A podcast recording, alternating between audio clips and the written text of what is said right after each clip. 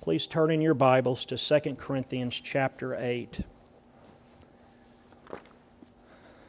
For some time I've been waiting to deliver this passage of Scripture to you as I have been completing the Ten Commandments and we have dealt with the issues in our congregation. Beginning in verse 1 through 15, 2 Corinthians 8 1 through 15. Now, brethren, we wish to make known to you the grace of God which has been given in the churches of Macedonia, that in great ordeal of affliction their abundance of joy and their deep poverty overflowed in the wealth of their liberality. For I testify that according to their ability and beyond their ability they gave of their own accord begging us with much urging for the favor of participation in the support of the saints. And this not as we had expected, but they first gave themselves to the Lord and to us by the will of God. So we urge Titus that all he had previously made a beginning, so that he would also complete in you this gracious work as well.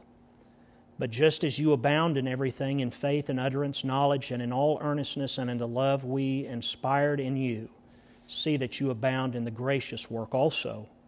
Now, I'm not speaking this as a command, but as providing through the earnestness of others the sincerity of your love also. For you know the grace of the Lord Jesus Christ, that though he was rich, yet for your sake he became poor, that you through his poverty might become rich. I give my opinion in this matter, for this is to your advantage, who were the first to begin a year ago not only to do this, but also to desire to do it. But now it's time for you to finish it. Finish doing it also, so that just as there was the readiness to desire it, so there may also be the completion of it by your ability.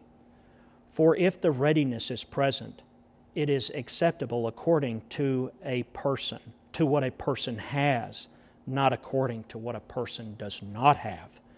For this is not for the ease of others and your affliction, but the way of equality. At this present time, your abundance being a supply for their need, so that their abundance may become a supply for your need, that there may be equality. As it is written, He who has gathered much did not have too much, and he who gathered little had no lack. Father, teach us, we pray, in Jesus' name. Amen.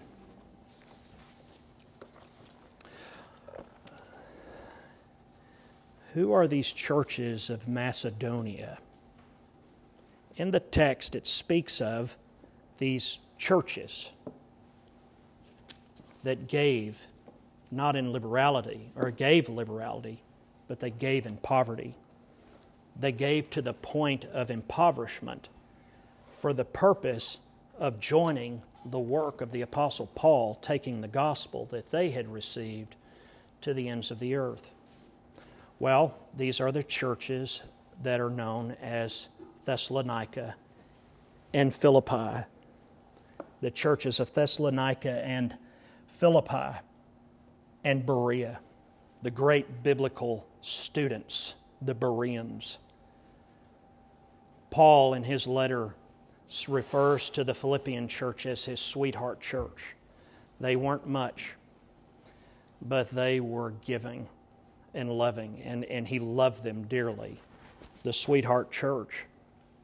And so, in the first five verses, you have this emotive statement from the Apostle Paul he is sitting there telling them, he, he, he's saying that, you know, I, I want you to know of the grace of God which has been given to you in the churches of Macedonia.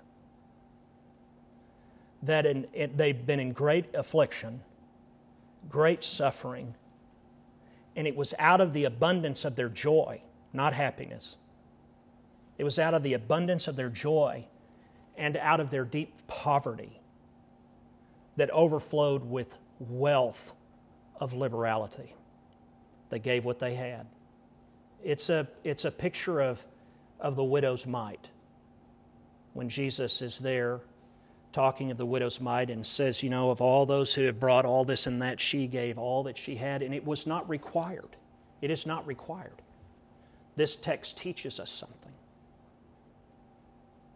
She gave what she had, but she gave to her own impoverishment.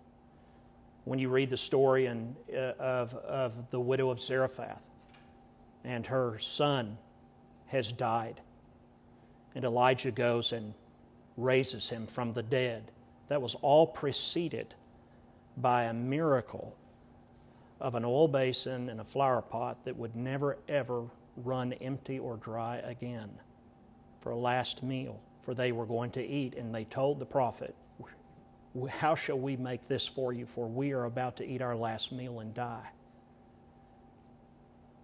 There is no such call to poverty in the New Testament. The Roman Church has it wrong when it comes to the monks and the sisters and the vow of poverty. There is no call to poverty. But in a moment, I'm going to explain to you it is highly unlikely that anyone in here has ever been poor. Has ever been poor. Now, just trust me. And so, watch this. For I testify that according to their ability and beyond their ability, they gave of their own accord. He's giving them a demonstration. He is preaching them. He is emotive. This is the church he planted. This is a pastor that's speaking. Pastors do not speak with the voice of manipulation, they speak with the voice of affirmation. He is affirming to the Corinthian church that he has laid out plain in his first letter to, and now has moved beyond that. And he has come to this place of where he is giving advice, not a command. But I anticipate myself in verse 4 being begging us with much urging for the favor and participation in the support of the saints. And this, not that we had expected it, but first they gave themselves to the Lord and to us by the will of God. So he's very emotive in this. He, he's about to teach them a lesson that quite possibly they have the idea, or he has the idea, they may misunderstand. He's going to show them something about community. And so I want you to write this down. Number one no believer is an island. There's, I, I do not say this, I say this to God's glory and to my shame. No one has ever tried to be an island unto himself more than me.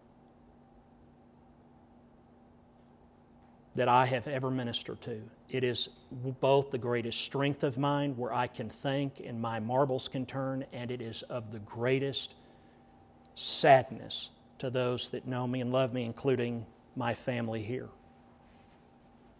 But I want you to understand no believer is an island. And so, whenever you separate from us, or you decide not to come, or you find something else to do, trust me, I'm an expert at spotting it.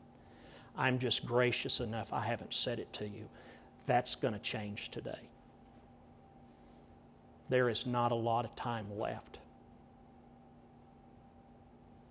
No believer is an island unto himself. Write down this verse, Colossians 2, verse 19.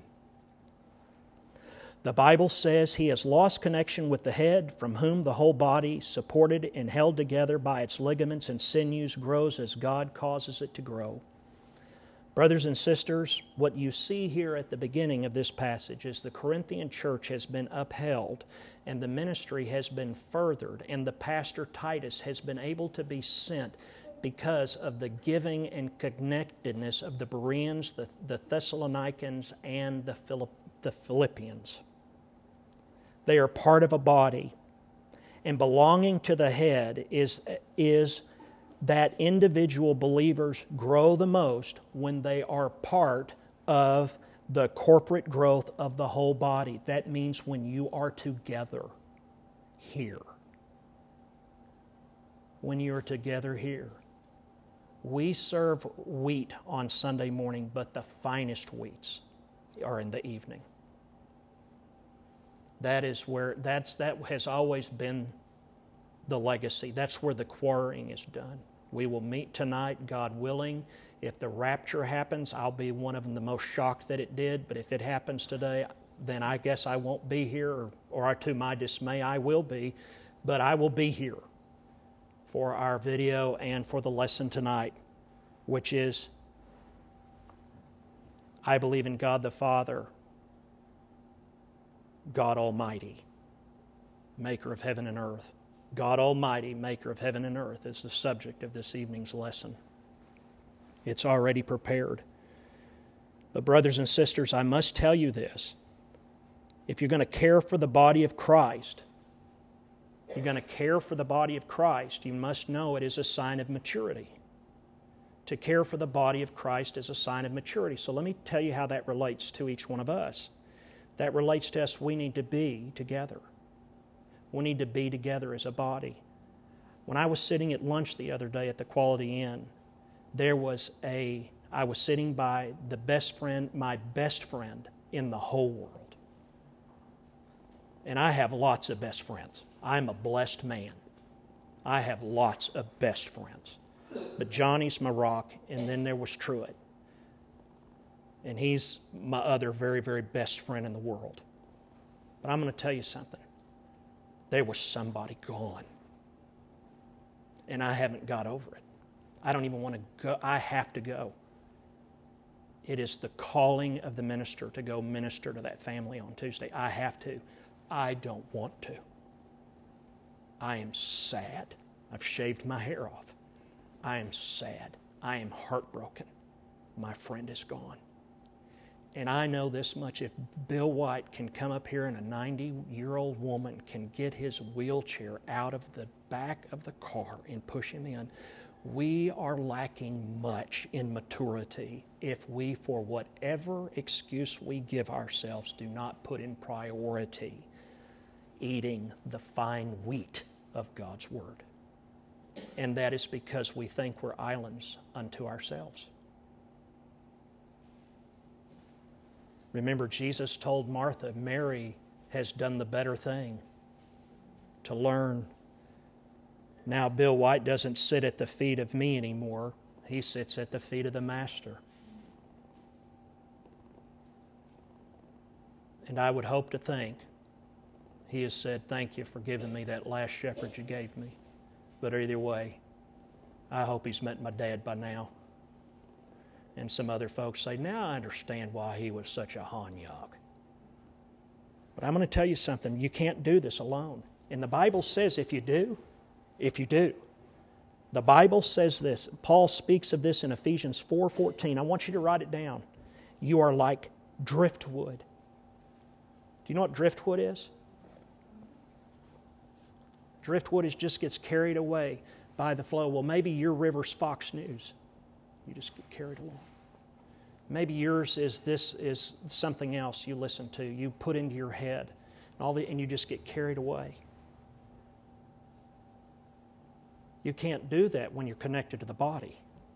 Where the foot goes, the head goes also. Where the pinky goes, so does the hip that it all goes together. And that's the idea here. Every part of the body is vitally connected by the joints and lig- ligaments.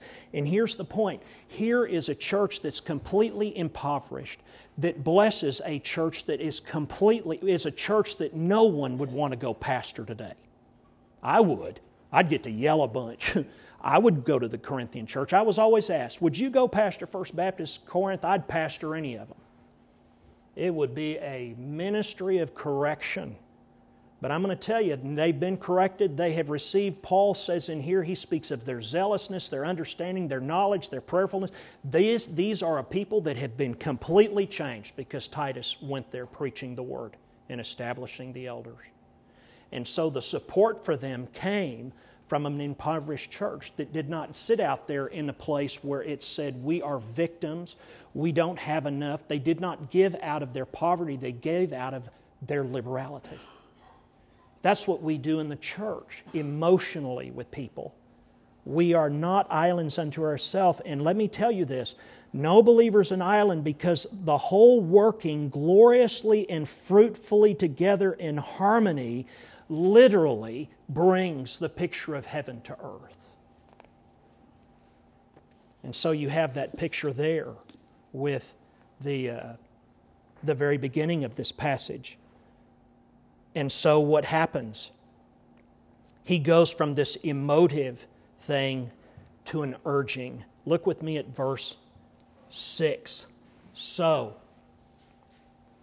so we urge Titus that as he had previously made a beginning, so that he would also complete in you this gracious work as well. What is the gracious work? The liberality. It's not really liberality, it's faith. It's the liberality of grace that he would be urged him that he would bring this in completion of this gracious work in you as well. But just as you abound in everything, look, but just as you abound in everything, in faith and utterance and knowledge and in all earnestness. I mean, this is an amazing transformation from what has taken place in 1 Corinthian letter. These people have gone from not even being able to discipline their own church members who had church members sleeping with their stepmoms if you haven't read it in the paper yet, I will not name it. The largest church just south of here was exposed this week for having covered up for 20 years the molestation, the abuse, and whatnot of women for 11 years and sending the minister to another church where he did the same thing. And the only reason it's public is because the man just got sent to federal prison, and the elders and the pastor of that church, I hope to hear when I leave here, resign this morning. But I can assure you, because they practice the American civil religion, it will be anyone that speaks against us. Let all be damned. It's us against you. You cannot permit that. We can say how grievously sorry you are. The ministry is ruined. And I don't believe it's the pastor's fault, but I will tell you this he is responsible before God. And they didn't do anything because there's so much money to be had. It's better to be poor than rich. It's devastating. Second one in two months, same county. Devastating.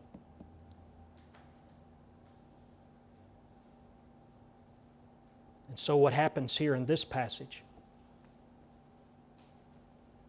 They had been set up, they had been taught, they had been ministered to with integrity, and now he urges them right here in their giving. Now, I want you to understand something right now. Everybody, look at me. I'm not talking about money. If you've been around me, you know that is the one thing I could care less about. I have greater riches than I have money. And when you're spiritually rich, material things mean nothing to you. But you can also become careless because of that. My plea to you is not about giving. My plea to you uh, of money, my plea is about you giving yourself. His plea is giving money. That's the meaning of the text. It is not my purpose of the text, but that is his meaning.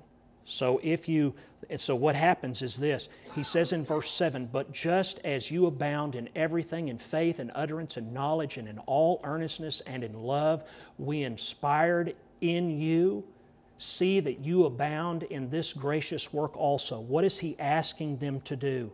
He is asking them to be giving just as they have been abounding in everything, in their faith, in their utterances, in their knowledge, in their earnestness. Listen, if you're not abounding in knowledge, in earnestness, in faith, and in utterances, then what can you give? This text actually shows you. So you see, this is an encouraging text. It's not a condemning text, and it's not a commanding text.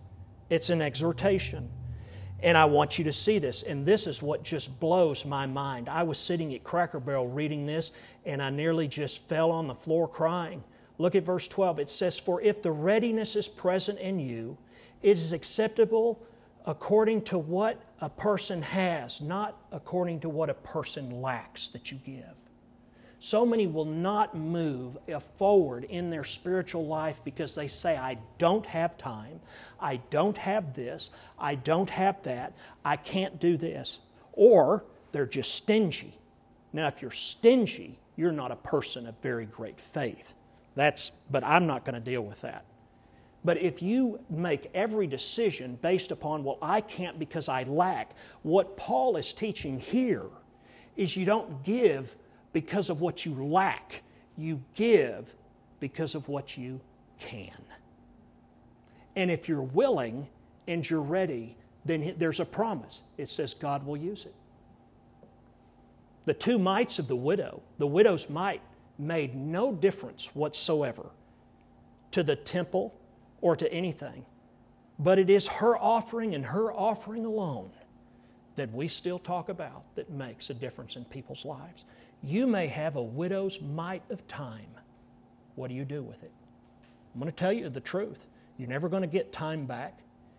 You're never ever going to get more space. You can junk up everything you've got, you will never get more space. It's an issue of physics. Money comes and goes. It just comes and goes. Time and space, you'll never have it again. You'll never have the, you don't wait, you know, that somebody was saying the other day, I read this somewhere, I heard it. It says, you know, a, man I was with in, in Post, he said, Brother James, don't wait until the funeral to send the flowers. It's time for families to quit just gathering at funerals. It really is. We just had our first church funeral. It won't be the last. And so I want you to write this down.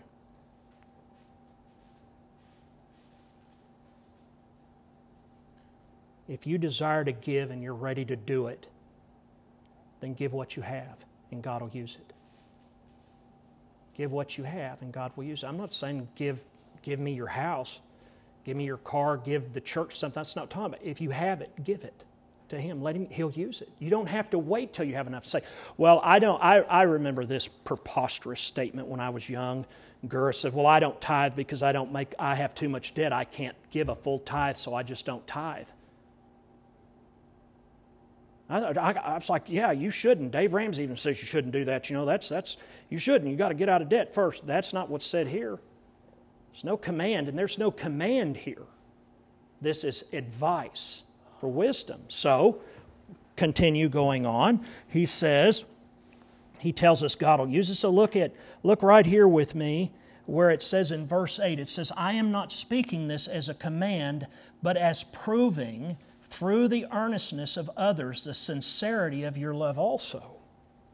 So here's the idea people today want to give because they get a tax benefit. Because of the Trump tax cuts, none of you probably make enough money in this church to get a, a deduction for your charitable contributions. So that's no reason to do it. But it never was the reason to do it to begin with. Uh, uh, so there, so look at this. Look at it. Paul here in this verse, he is appealing. I'm going to read it from the Revised Standard. He says, I am not commanding you, but I want to test the sincerity of your love by comparing it with the earnestness of others. He's saying, you, you, you guys have, you've learned, you're eager, you speak, you do. Now I'm going to test your love by the earnestness of others. And so, what does he talk about? He is talking about an overflow of generosity, and he uses this word advice. And I want you to understand this so you do not misunderstand it. We're talking about advice. So, the first thing is this He is, here's what it is He is giving advice, not a command. Write that down. He's giving advice, not a command. And their appropriate response is grace and willingness to advice is grace and willingness. Second, his words are not a call to give more than they have, but to complete from their existing resources that what they have desired a year earlier, indeed, and had begun to do so. So here's what I want you to understand the church had desired to do something. And they said, We have desired to support Titus and so forth in this ministry. And they said, This is what we want to do. We're ready to do it. And they didn't do it. So, where at the beginning he's emotive, now he's cajoling. He's cajoling them. You said you would do this, you haven't done it. Now it's time for you to do it. You made a pledge before God. There are others that need the assistance that you have to offer. I'm not asking you to go into poverty, I'm asking you to fulfill your covenant. And so this is how Paul does it. And then the third thing is here is the relief. Who is this money going to? This relief is going to the church at Jerusalem. You're saying, what? That's, that's like going to that's like going to the richest church in the state. The relief is for the Jerusalemites. And it's not a cost of, but it's not to be given at the cost of impoverishment. It is for equality between the Jerusalemites and the Corinthians. This is the basis on which people believe the Bible teaches socialism. I'm going to show you in just a moment that has nothing to do with this. The Bible doesn't teach anything about socialism. And so what takes place? He says this He says, This is not a command. Rather, it is an exhortation that the collection you are to give proves the genuineness of the love we believe that you have, and proving has a positive intent. It will bring about a positive result. And so, whereas obedience to a command of the Lord would be obligatory, listen to me, participation in this collection is not. It's not obligatory. It is a free and spontaneous response. Look at verse 3. For I testify that according to their ability and beyond their ability, they gave of their own accord. Totally voluntary. And they gave to a situation of need in demonstration of love and the evidence of the grace of God towards and within them as givers. Verse 1 Now, the brethren, we wish to make known to you the grace of God which has been given in the churches of Macedonia. Look at verse 7. But just as you abound in everything in faith and utterance and knowledge and in all earnestness and in love, we inspire you in you that you also abound in this gracious work. Now, the Philippian church gave their money. They were a church that was being persecuted at the time. They were hauling their children out and taking them away. They were a church that was having a difficult time that some only wish would happen here so they could justify their ignorant fear. And yet, this is what they did. They could not send anybody. We live in a time of peace Paul is telling them here support the church at Jerusalem. The way this text is speaking to this pastor is whatever you have to give, be ready. If you're ready to give it, give it, and God will use it. Whether it's your service of hanging pictures on the wall, cleaning toilets, sweeping the floor, vacuuming up crickets, if it is cleaning off the top of tables, if it is helping prepare the Lord's Supper, if it is you want to say, hey, I'm going to I'm going to do it financial, hey, more power to you. God knows we need it. And so let me show you something. Number 2. Number 2, understand our riches our riches in Christ. I want you to understand our riches in Christ. Christ. Look at verse 9, 8. I am not speaking this as a command, but proving through the earnestness of others the sincerity of your love also. Verse 9 For you know the grace of the Lord Jesus Christ, that though he was rich for your sake, he became poor, so that through his poverty you might become rich. Let me say something about the statement I said a moment ago about being poor. You cannot truly be poor until you have been rich.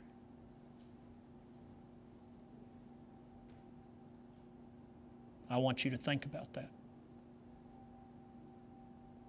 It's one thing to grow up with nothing, but it's a whole nother thing to have everything and to lose it all. Jesus Christ is the King of kings and the Lord of lords. But not considering equality to be something to be hung onto, he emptied himself of his glory, not his divinity, his glory. And he came onto the earth and took on the flesh of a sinful man, yet without sin. And at every point of Jesus' life, he was poor. Do you know why he was poor? We don't know if Jesus was poor economically. But you want to know why he was poor? He could walk down the street and he knew what everybody was thinking in their minds. He knew what everybody was doing behind closed doors. He knew all of it, and he couldn't do, and he or he limited himself to not do anything about it. And he walked around in this flesh that has body odor. Can you imagine the first time? But I was sharing with a brother the other day that, and I'm going to share this at Easter, that even in the in the grave, the body was dead, but he was fully conscious. Can you imagine laying in a dead body? You're God. And you're fully conscious. And you have come from the place of straight, absolute, glorious perfection. Now, no one's ever been poor until you've lost it all.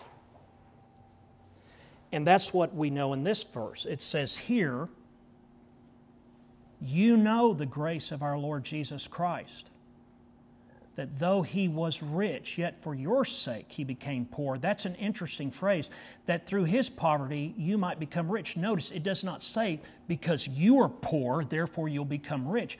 No, all it's saying is that whatever your state is, he's going to make you rich.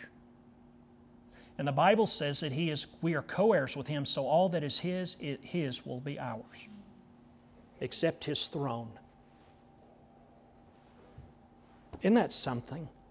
It doesn't even speak about our poverty.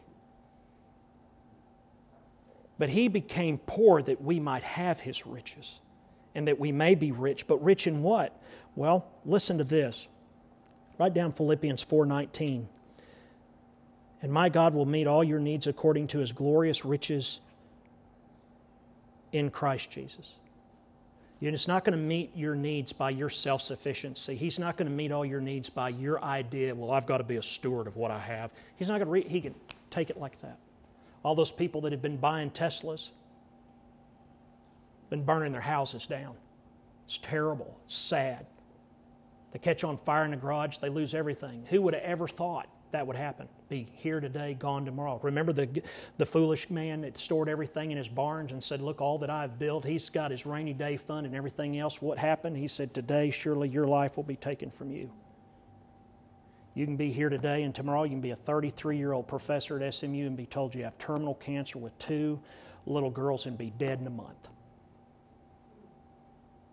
You won't care about your storehouses and all the time that you had to go get your oxes out of the ditch. And I, there's, and I mean that with all sincerity. There are times oxes are in the ditch. The Bible permits that. But there's a whole lot of excuses that are given. We must not forget the grace of our Lord Jesus Christ that though he was rich for our sakes, he became poor he has become poor so that others might be rich in him. 2 Corinthians 6, verse 10 says, As poor, yet making many rich. It goes on to say, As making poor, uh, or as poor, making many rich. Listen to this. I love this. We may be sure that no one will be allowed to become poor in Jesus Christ until they have first become rich. Let me say it again. We may be sure that no one will be allowed to become poor in Him until they have become rich in Him. And if you're rich in Him, you can never be poor. That's a quote from a man named William Still, who pastored one church 52 years. And the entire time, from when he started to when it ended, the church declined in its offering and in its attendance. But by the time his ministry was done, if they assembled the people that that church had impacted, it would have filled up every pew and seat and square in Aberdeen, Scotland, because it was a church that decreased locally and expanded globally. And to this day, many still listen. Why do I listen to him? Because William Still pastored one people for the rest of his life. And I have said, I've, I've been here, however long I've been here, I'm a pastor of these people 52 years. So I'm going to have to get to, into hundreds. And that's fine. I want to. Ladies and gentlemen, write down 2 Corinthians 4, verse 12. The Bible says that Jesus Christ became poor that you could become rich. Let me tell you something. It says in 2 Corinthians 4:12, death works in us but life in you. I think one of the greatest dangers today is a pastor who is wealthy. I really do. I'm, I'm becoming more and convinced of this. I, I, I think he may be better off bankrupt, but I'm going to say something about that in a moment.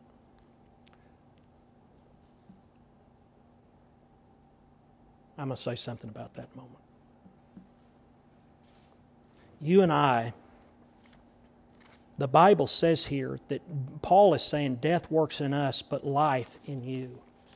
That's what I hope when they lay me out, they'll say, This is what James did. He pastored by the hands that were attached to his heart to God, and death worked in him that life may be in us. That's the only reason I have to write a book, because I have to tell you all the stuff that's going on that you have no clue about. You wouldn't believe it anyway. When Jesus, and so I want you to write this down and look at me. Now, the charismatics and the Pentecostals would never preach this, what I'm about to say, but it doesn't matter. Jesus Christ does not turn stones into bread. And we don't either. When Jesus Christ was tempted, having been tempted for 40 days without food or water. It says, and he a hungered. Now, a hungered is a new is a King James word that means your belly button is tapping on your backbone. You're so hungry. You got the thumps. And the devil tempted him to turn the stones into bread. Jesus did not do that. Instead, he quoted Scripture. He said, I will live by my Father's word. That is the bread for me. Everybody wants to extricate themselves from their difficulty. You need to write this down in your life. We don't turn stones into bread.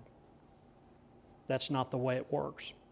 Death is at work in some of us that some of you may live.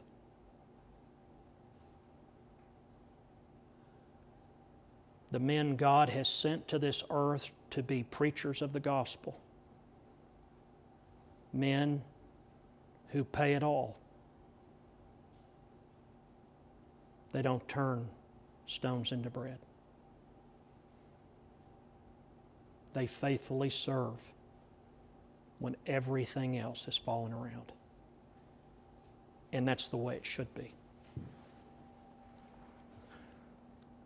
1 Corinthians chapter 1. Well, just move on. Let's just go on. So I've shown you two things so far. I'll speed up now. No believer is an island. No believer is an island.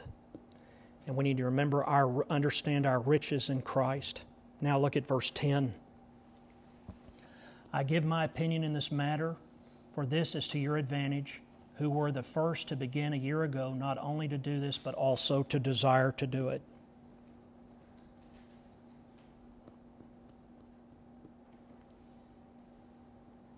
There is a difference between wanting and doing. There is a difference between wanting and doing. And so I want you to write down number three. When you're when divine pleasure and human pleasure coincide.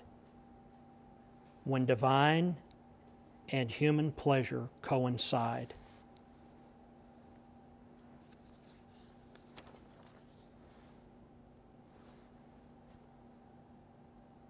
He says, You begin not only to do, but rather to want.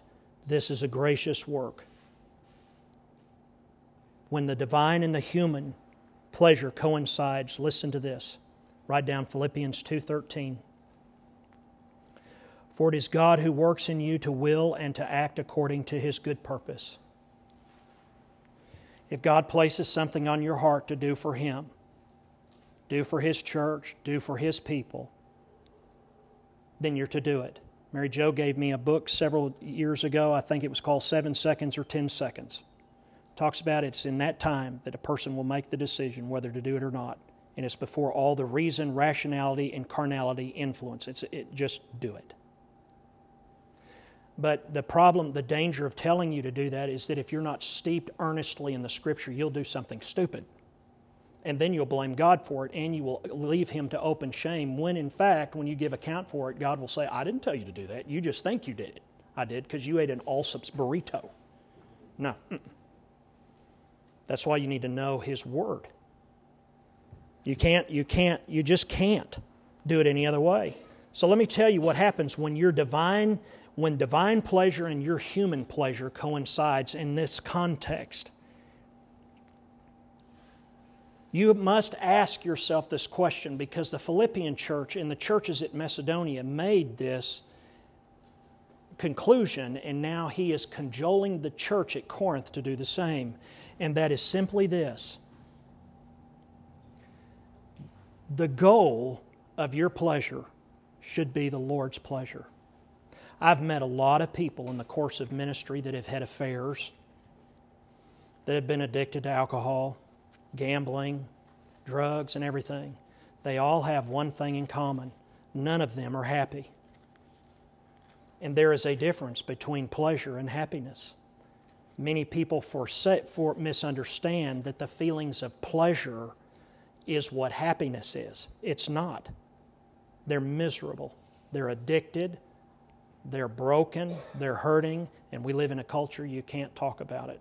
You know, you can call a man that goes around and plays with a player that that that goes around and has multiple sexual partners. Call that guy a stud, a stand-up guy, whatever. You call a woman that does that, you call her a whore. The culture's very, very messed up on those things. And now it's all about children. It'll be animals soon. And then it'll be just like it is in Japan avatars. In Japan today, they produce more adult diapers than baby diapers. Their culture is dying. In America, the African American culture is dying because of abortion. The very people Miss Sanger set out to kill from the beginning. And it is the idea that, oh, I'm going to be with my homie. He makes me happy. It's pleasure. And we've mistook pleasure for happiness or happiness for pleasure. And I'm going to tell you the, the root of all of this is simply this true satisfaction and pleasure in your life is going to become when it is the Lord's.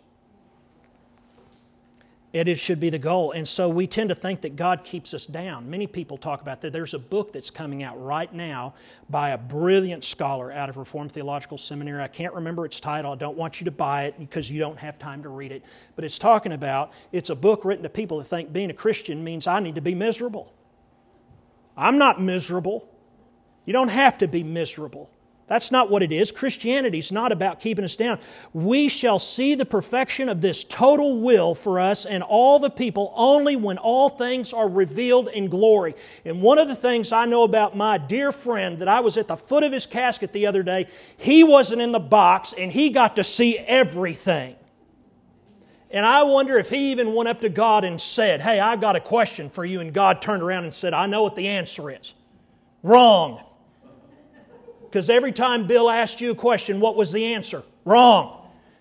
He always asked you a question, and your answer was going to be wrong. If he went up to, if, if it was this way and he went up, why should I let you into my heaven? Bill would have turned and looked at St. Peter and said, What are you doing here? Peter would have given an answer and he would have said, Wrong, it's Jesus Christ. Right? We shall see the perfection of His total will for us in glory.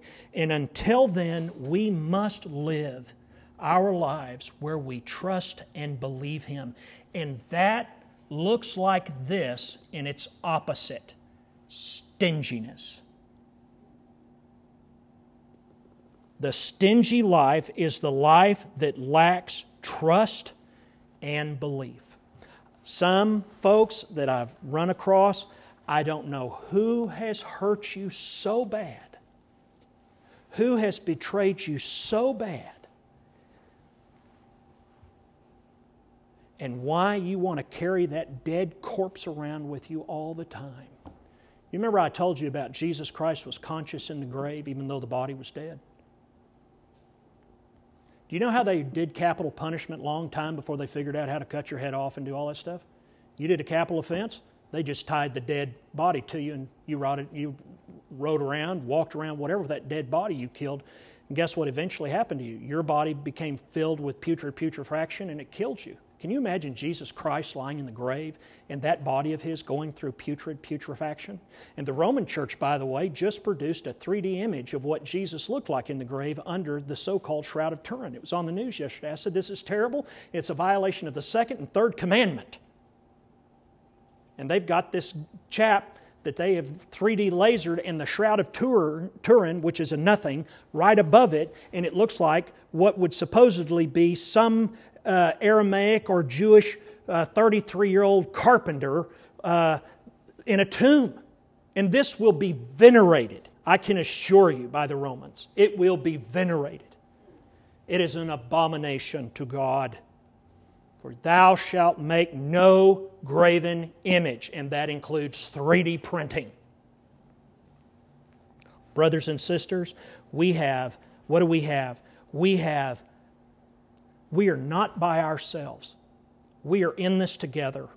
Yesterday, I was at the bank, or the other day, I was at the bank, and, the, and I was having to have a hard conversation, the banker to me, about some things that I needed to get taken care of. And then the banker was telling me about some hard deals that he's having to take care of in his home that's not the same kind of poison that's in my home. And then, and then he, this, my, this banker was telling me about this person he met that is not even 50 yet, eat up with cancer, is going to be dead. And, and, and, and he's saying, I, I, and I think my problems are bad. And I told him, and I looked at him like this, and I said, That's why we're in this together. I've got these problems, you got your problem, they got those problems, but we're in this together. We can do more together. And he looked at me and he said, You know, I never thought of it that way. How much more the people of God? That is the effort and the essence of being the people of God. Our love is in giving. And I've got to tell you this.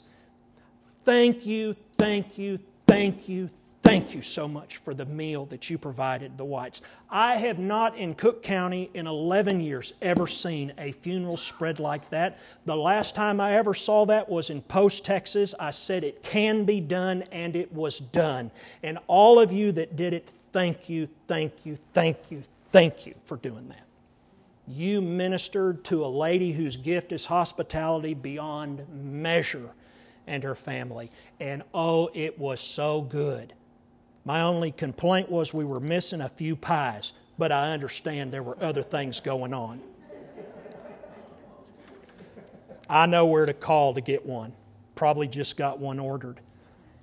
One more thing I want to give you. When the divine and human pleasure coincide, I want to give you this next part.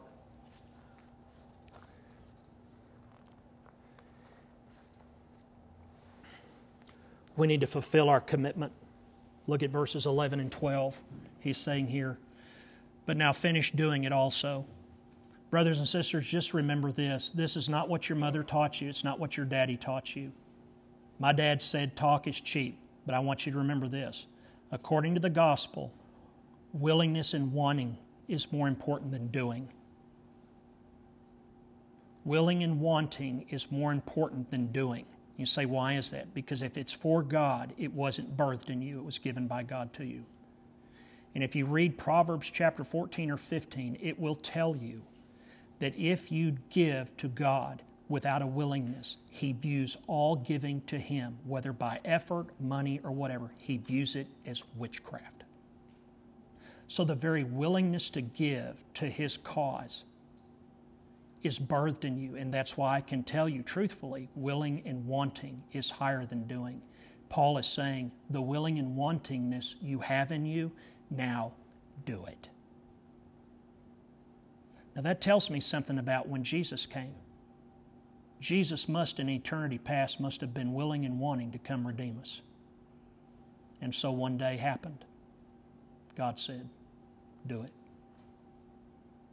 And He did it for you. What did He do? He became poor that you might become rich. Blessed Savior. That's why we're going to end this service with I surrender all.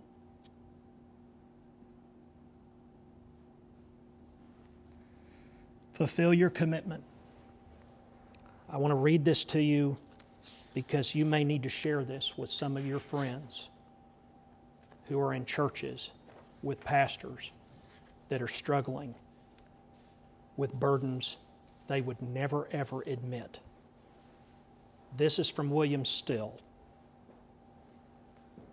It's entitled, I've told you, number four, fulfill your commitments but this is his devotional, October 15th.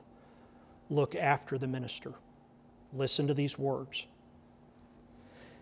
In 1 Timothy chapter 5, 17 and 18, it says, The elder who directs the affairs of the church well are worthy of double honor, especially those whose work is preaching and teaching. The scripture says, Do not muzzle the ox while it is treading out the grain, and the worker deserves his wages. This is from a man that pastored one church for 52 years and there is no doubt survived many a schism. Should it not be thought a thing most dishonorable that some ministers of God who regularly feed the flock upon the finest wheat and upon the choicest dainties of God, heavenly board, dainties God, his God's charcuterie board, should receive in return a penance? A penance might either feed or clothe them, but scarcely enough to meet the fundamental bills that keep pouring in to even the humblest of homes. There is nothing material that can reward a person. Now, listen, if you're listening, say amen. There is nothing material that can reward a person for the wrestling of the soul which makes the spiritual ministry possible. There's no payment for that nor a spiritual person seek for such material reward, but only for the joy of the fellowship with his Lord in the ministry, together with all that is due in the place of Christ's body. Yet it is the responsibility of those who are blessed with such ministers to provide equal comfort, according to the Bible, equal comfort of life for them as they provide for themselves. They may think it would not be good for their minister to be po- spoiled. I remember in post they would I would that's when I really became into my preaching and they would come up and they would say, "Well, brother James, we don't want to get you the big give you the big head, but boy, that one was out of the park." And the idea is that somehow I would become spoiled by that. Does one even think that having wrestled all week over giving such a sure word that the last the first thing I would do is go home and boast in myself. Many men are poor in the ministry today because people think it will spoil them. Robert, you have a friend that's struggling. You've told me about in a church that is, I mean, it's like, do you go get it? Is he to get another job? Do you understand that the Bible says the men who preach the gospel, they're to live off of it? for them to have to be turned out to go get a job where they are established in preaching the gospel is an abomination to that church. Especially if he lives below how they live.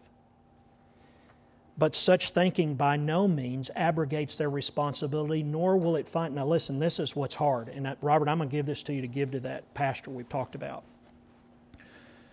nor will they find a truly spiritual person so easily spoiled. A man of God, you're not going to be able to spoil him. If he's a man of God, you can't spoil him. He's got, mater- he's got a whole different kind of worldview. Greedy Christians who selfishly hoard their goods will land in heaven without an atom's experience of God's willingness to provide for daily needs. They're never going to know in this life what it's like to live off your daily bread. I remember when Rick lost his job after all those years at Saffron, sitting there at Cracker Barrel. God meant that for a reason because that's where your discipling took place, and a new friend was birthed with me.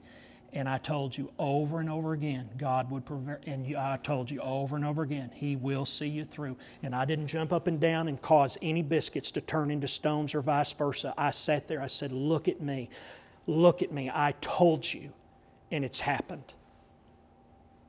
And it would happen. And it's not because I'm a prophet, I am not. I am James, your friend.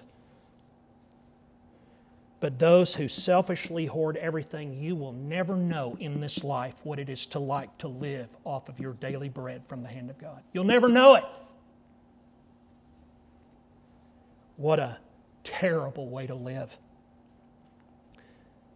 You will live throughout all of eternity never fully able to praise God for His provision and providence because you will never suffer loss in heaven.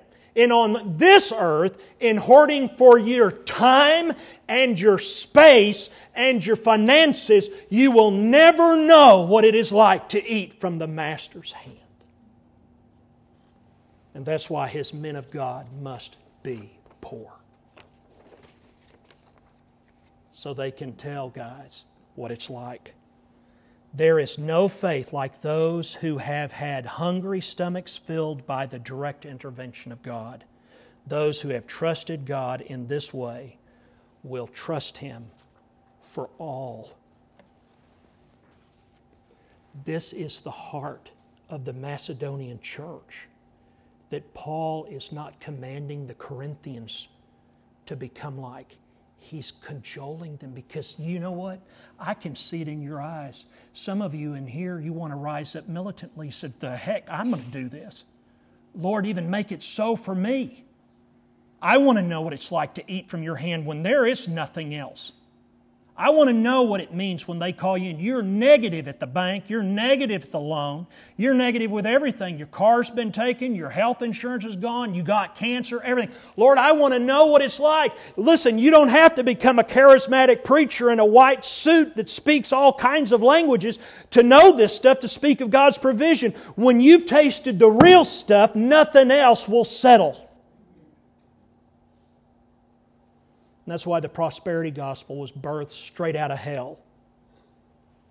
Even Jesus didn't turn the stones into bread. And last of all, brothers and sisters, look, there's a purpose for this. There is a blessing in this. And this is the blessing. Number five, write it down mutual giving and receiving.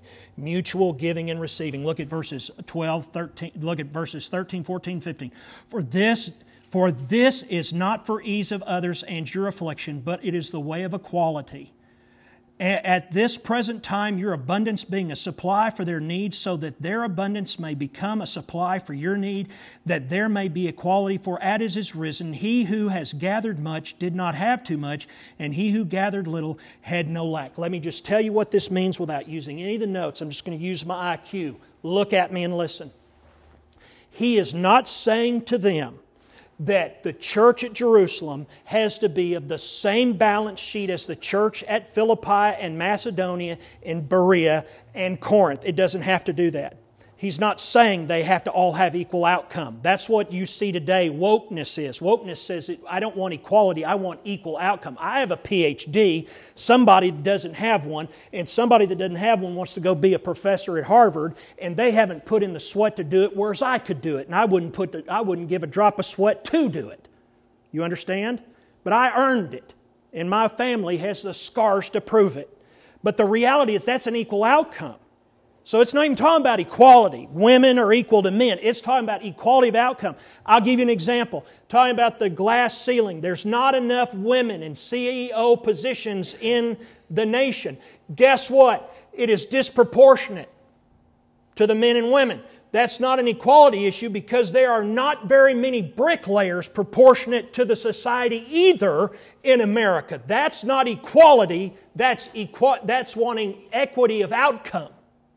How come we're not having more women become bricklayers and masons and stone and stone builders and foundation people? How come we don't have as many women uh, sewer workers as there are men? You see, the issue is not equality. The issue is sameness. But what Paul is talking about here is not that kind of equality.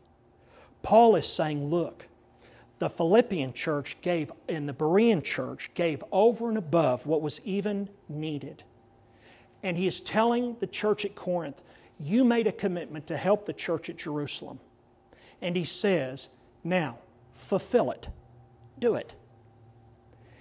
And then he says, because they're in need now, but the need that you meet one day will be turned around for when you are in need and it will come back. And what does that mean? That means something very clear mutual giving and receiving. Galatians chapter 6 verse 2 carry each other's burdens.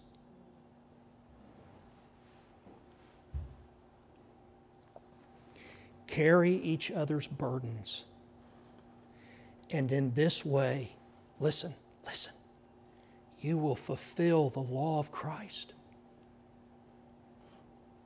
What is the law of Christ? Carry each other's burden, and in this way you will fulfill the law of Christ, this mutual giving and receiving. What is the law of Christ? Here it is Love the Lord your God with all your heart, soul, mind, and strength. And love your neighbor as yourself.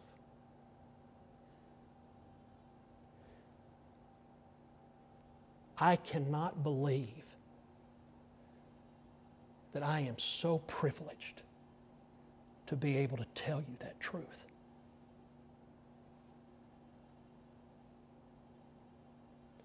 I wouldn't trade any of my situation